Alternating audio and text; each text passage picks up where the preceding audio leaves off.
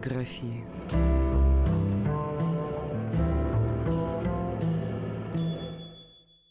Здравствуйте. Меня зовут Алена Сугаровская, и сегодня в программе «Немного географии» мы расскажем еще об одном ахматовском адресе — Боткинская улица, 9. У Невы на Выборгской стороне располагалось одно из старейших медицинских учреждений Петербурга – медико-хирургическая, позже военно-медицинская академия, Боткинская, 9, где жили сотрудники академии. Анна Ахматова жила по этому адресу с перерывами с декабря 1916 до лета 1918 года. Здесь ей предложила приют подруга ее детства, Валерия Срезневская – Муж Валерии Срезневской – известный психиатр Вячеслав Вячеславович Срезневский, профессор медико-хирургической академии. Имел служебную квартиру на Боткинской, 9. Сегодня этого дома нет, а на его месте постройки военно-медицинской академии. В доме на Боткинской Ахматова вместе со Срезневской встретили начало жестокой советской истории. Валерия Срезневская напишет о революции – Кругом грохотали выстрелы, тарахтели пулеметы. Ведь мы жили на первой из восставших окраин Петрограда, на Выборгской стороне. В 1917 году Анна Андреевна написала в письме «Единственное место, где я дышала вольно, был Петербург. Но с тех пор, как там завели обычай ежемесячно поливать мостовую кровью сограждан, и он потерял некоторую часть прелести в моих глазах.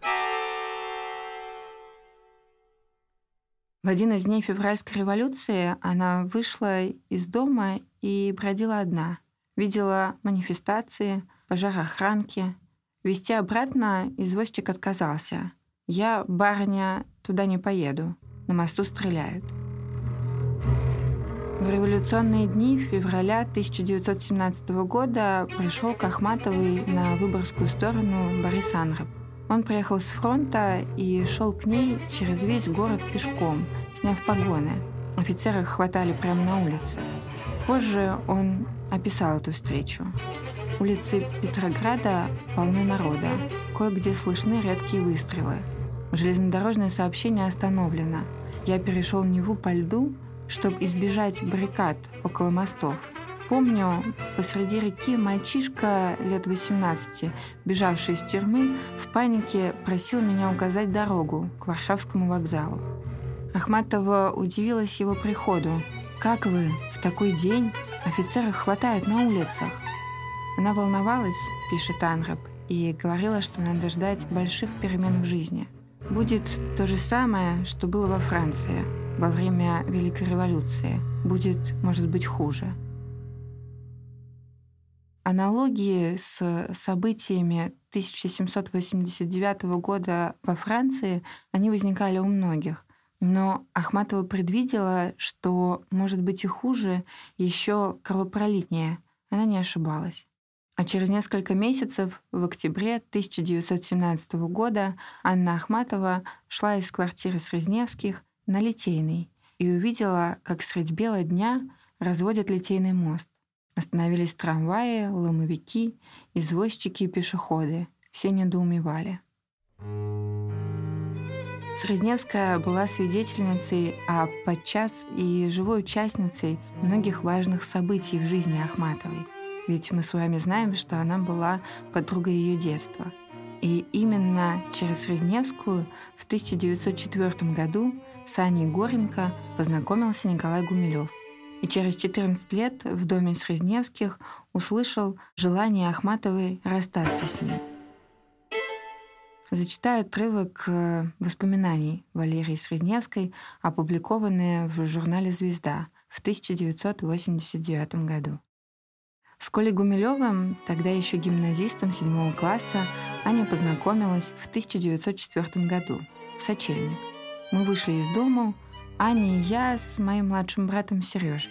Прикупить какие-то украшения для елки, которые у нас всегда бывало в первый день Рождества. Был чудесный солнечный день. Около гостиного двора мы встретились с мальчиками Гумилевыми. Митей, старшим, он учился в морском кадетском корпусе, и с братом его Колей. гимназистом Императорской Николаевской гимназии. Я с ними была знакома раньше. У нас была общая учительница музыки Елизавета Михайловна Баженова. Она-то и привела к нам в дом своего любимца Митю, и уже немного позже познакомила меня с Колей. Встретив их на улице, мы дальше пошли уже вместе. Я с Митей, Аня с Колей, за покупками. И они проводили нас к дому. А уже другое воспоминание годами позже — Сидя у меня в небольшой темно-красной комнате на большом диване, Аня сказала, что хочет навеки расстаться с ним. Коля страшно побледнел, помолчал и сказал, «Я всегда говорил, что ты совершенно свободна делать все, что ты хочешь». Встал и ушел. Но вернемся к разговору о семье Срезневских. Вячеслав Вячеславович умер в блокаду, Валерия Срезневская пережила блокаду, а в 1946 году она была арестована и сослана на 7 лет. Ахматова помогала ей, передавала через ее дочь Ольгу деньги и посылки. Ахматова продолжала помогать Валерии Сергеевне и после возвращения ее из лагеря в 1953 году. «Почти не может быть, ведь ты была всегда», Такими словами откликнется Ахматова на смерть Срезневской в 1964 году. Около 70 лет продолжалась их дружба, прошедшая через многие жизненные испытания. Валерия Срезневская была единственным человеком, поддерживающим столь длительные отношения с Анной Ахматовой. В конце жизни, по словам Ирины Пуниной, Ахматова говорила, «На Земле только три человека, которые говорят мне «ты». Валя, Ирка и младшая Кума. Со смертью Срезневской оборвалась последняя ниточка, связывающая Ахматову с Тарским селом, с молодостью, с ее прошлым. Памяти Валерии Сергеевны Срезневской.